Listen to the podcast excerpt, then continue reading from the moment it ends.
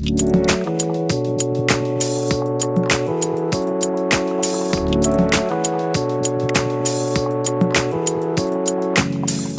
to the MedMan Podcast, a podcast focused on helping you level up your practice. I'm Jesse Arnoldson. And I'm Jay Holmes. Through interviews with some of the most successful leaders in the industry, we help uncover resources, tools, and ideas to help you level up. Thanks for tuning in, and we hope you enjoyed today's program. Hey everyone, Jay here with the MedMan Podcast. I'm going to kick it off with a quick intro to Scott Tucker, and then we'll jump into the interview. Scott Tucker is a practice administrator at MedMan, working in Women's Health Associates in Boise, Idaho. Scott also helps with revenue cycle management and administrative services for other small group solo practices. Scott started his career in public safety field working in fire, EMS, and law enforcement. He has a diverse background from providing patient care as an EMS provider, paramedic, through management and administration. In addition to his primary role as an administrator for a large group practice, he still works as a practicing paramedic. However, his true life calling is rescuing labs. He's got two black labs right now, Simba and Brody. Scott, welcome to the show. We're so glad to have you join us today. Thank you. So let's jump into this with a, kind of a broad question. Tell us how you got into healthcare. So, as you mentioned in the, the intro there, I, I started off in public safety. I actually started when I was 14. I had a friend who was doing a explorer program with one of the local fire departments, and he asked me to do it. And I started, and it was fun. Uh, I actually thought I was going to go into be a veterinarian. Um, However, I went and shadowed a veterinarian and figured out I don't like hurt animals. I can't deal with it. I can deal with hurt people. I can't do hurt animals. So that was a route I didn't take. And as I continued, I enjoyed medicine and pre hospital medicine. So I got my EMT as soon as they would let me. I had to be 18 at that time. That's changed now. But I obtained my EMT and started working uh, for a private ambulance service and then I also was doing sports medicine at um, local high schools. So I did a lot of athletic events and in conjunction with the ambulance service. And I also started working in the ER uh, downtown and developed an even pa- bigger passion for emergency medicine. So after a few years, I decided it was time to take the next step. So I went through the paramedic program and um, got my paramedic and started working for one of the counties here locally as a pre-hospital paramedic. And through that, I became a field training officer, then a field supervisor. And given some of the dynamics going on within the political arena, I was asked to become the deputy director for the county and work on building a EMS system countywide that incorporated all the stakeholders and all the partners. So I did that for a while and transitioned out of public safety and started working in a primary urgent care clinic as a paramedic and medical assistant and progressed into administration there. And that's where I am now.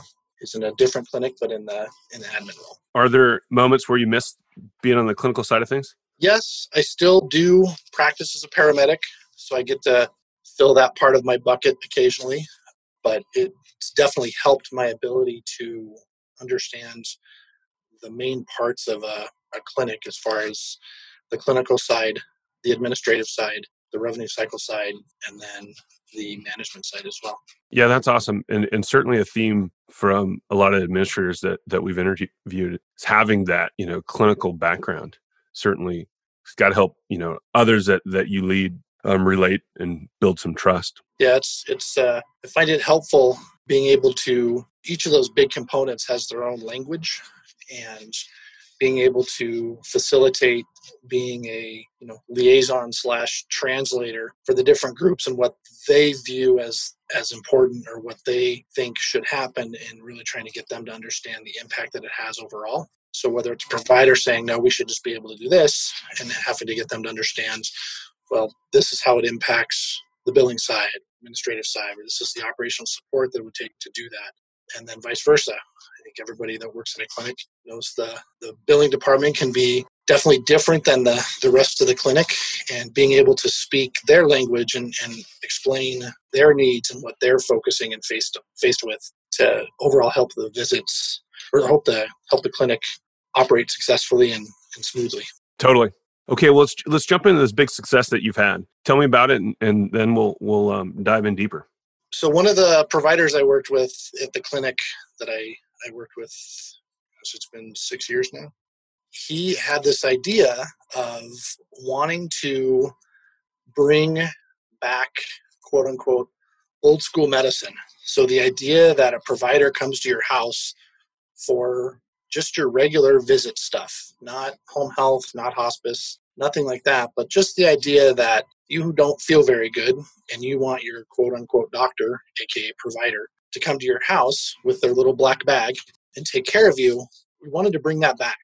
He found that it was something he really wanted to do and he didn't know how to do it. So he called me one day and said, Hey, come to my house. And I think there was a football game on or something. We were sitting on his couch and he said, I have this idea. It's like, okay, interesting, very interesting. He's like, so can we make it happen? And me and my sometimes inability to not say no, and, and uh, which gets me into trouble sometimes. I was like, well, sure, let's try it. Let's see what we can do. So we spent a year and a half getting that group up and running, really challenging the payers, um, challenging some of the other areas in healthcare that while we're founded on this this practice and this principle, weren't set up for it anymore. And so it, it took quite a bit of time and now they're up and running and it's it's been great to see and, and patients what we're seeing out of it is is great, not only from a patient satisfaction, but from even some payer satisfaction, reducing some of the ER ER visits because somebody can come to their house. Yeah, let's let's jump into the the payer pain point. Really, what, were the obstacles that you faced, and, and how'd you how'd you get around them? So it, it, it had to do with CPT coding. So the the traditional home visits uh, when we started, they were very clearly for home health. So you couldn't necessarily bill the home visit because it would go to their home health benefit, which required pre-certification, pre-authorization. They had to be, you know, officially designated for home health, and there's a big criteria for that. And then, but what we were really doing was more of the traditional outpatient visit, but in the home, and but we didn't quite meet the traditional outpatient visit code either because we didn't have a brick and mortar facility that we were operating out of. So there was there was the two components, and, and really what it came down to was the uh, facility RVU expense. And so it was working with the payers and getting to determine how they wanted this to be processed. So we got in agreements with some of the major payers that they wanted us to bill the, the home visit code and but they had an exclusion or override in their system that if our tax ID billed that home visit code, it didn't go to home benefit, home health benefit. And then on the flip side, there were other payers that were had us bill the regular outpatient code with the place of service of home, which would indicate we didn't do it in a brick and mortar clinic. We did it at somebody's house. Gotcha. And did you find that that you had some consistency with the payers, or did each payer have a specific modifier that you had to use? Uh, the the payers there was consistency. They're about split in half on which one wanted us to do which. So there was nothing. There's nothing really unique.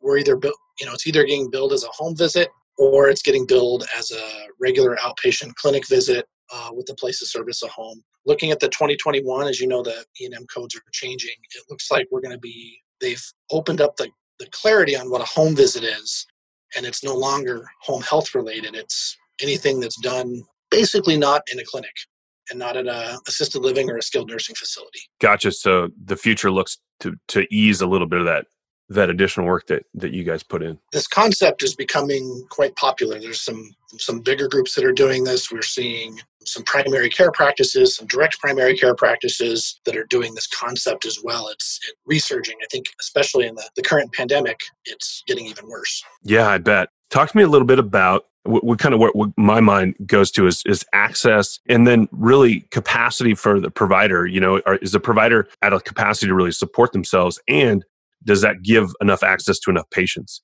Knowing that demand is you know it's not a straight line across the the day it's you know different days different times. How have they managed? So from an access perspective it improves access for the patients but as you know and most know you know a provider working in a brick and mortar can schedule 20 30 40 patients in a seven, eight hour day. You can't do that if you have to account for drive time. And so the providers see a lot less as far as number of patients, and there's a lot more logistical needs that they have. They don't really have an MA going with them, they don't really have a receptionist going with them. So the provider takes on a lot of those roles. So, on, on one hand, from a, a cost perspective, the overhead for the practice stays low because they don't have as much support staff that you need in a traditional brick and mortar. The downside is in this fee for service world, you're also billing you know a quarter of the amount of visits that you would normally bill in an eight hour day. So it's kind of an offset. It's definitely not one that providers go into to make uh, a lot of money. It's definitely not a path for that but the providers do it because they like it and they get more time with their patients and they get to have a little different relationship with the patients than what they do if they're just trying to see 25 or 30 patients in a clinic. What we are seeing now is people will schedule a visit and then their neighbor will schedule a visit and so we can kind of coordinate them together in their their neighborhoods just from a locality perspective. But what we're probably seeing the most beneficial has been for some of our patients that are have a primary care provider but have limited access to get to their office and so we have for the last few years partnered with a couple of the payers and they're using our services to go to some of these patients that haven't been able to get in for their annual wellness exam and getting it accomplished and getting it completed because of a logistical issue, i.e., they don't have transportation. They don't have somebody that can take them there. They don't drive on their own. We've also had with kids has been another area of success that we really are seeing. We have countless stories of kids under seven, eight that usually require if they need some stitches or some sort of a, a minor procedure done in the ER, they possibly have to get sedated, possibly have to get restrained and whatnot. And we have several cases where they just sat in their bed with their mom and got a local anesthetic and got some stitches. So those are kind of things that we're seeing as this shift is is really trying to focus on the patient experience. As most people would know, they're probably more comfortable getting care in their home than they are driving somewhere sterile feeling. Yeah absolutely and you, and you think about you know this this ever slow process of moving to value here in our country um, as far as a payment model but you got to think that you know this has one, some of the biggest opportunities right. for that right just just the, the reduction of cost if, if someone you know in relatively short amount of time could come to your house rather than going to going to the hospital going to the emergency room and all around just the, the quality of care because you're in your home you feel safer that all leads to better outcomes that we know have you had any luck in the kind of value based conversation with payers? We haven't yet. I think the concept's still new, and we're a fairly small group. You know, it, it was started as a solo provider, and him and myself basically. And we've grown now. We have a couple other providers that have started, but we're still a fairly small group. And there's a the other groups doing it are all fairly small, with the exception of the national group that's here doing it, but their focus is 100% urgent care. They're not doing any of this other type stuff in, in improving that access. They're focused 100% on just, you have a cough, we'll come for you for your cough type thing. Gotcha.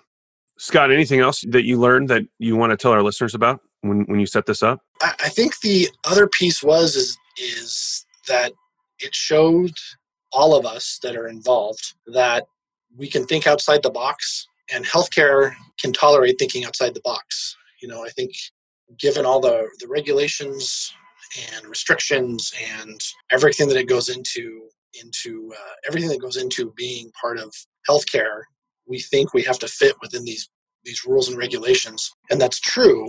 And I think what this showed us is we have the ability to take a step back, and if we need to try and do something outside the box, there's opportunity for that. And there's open mindedness for it.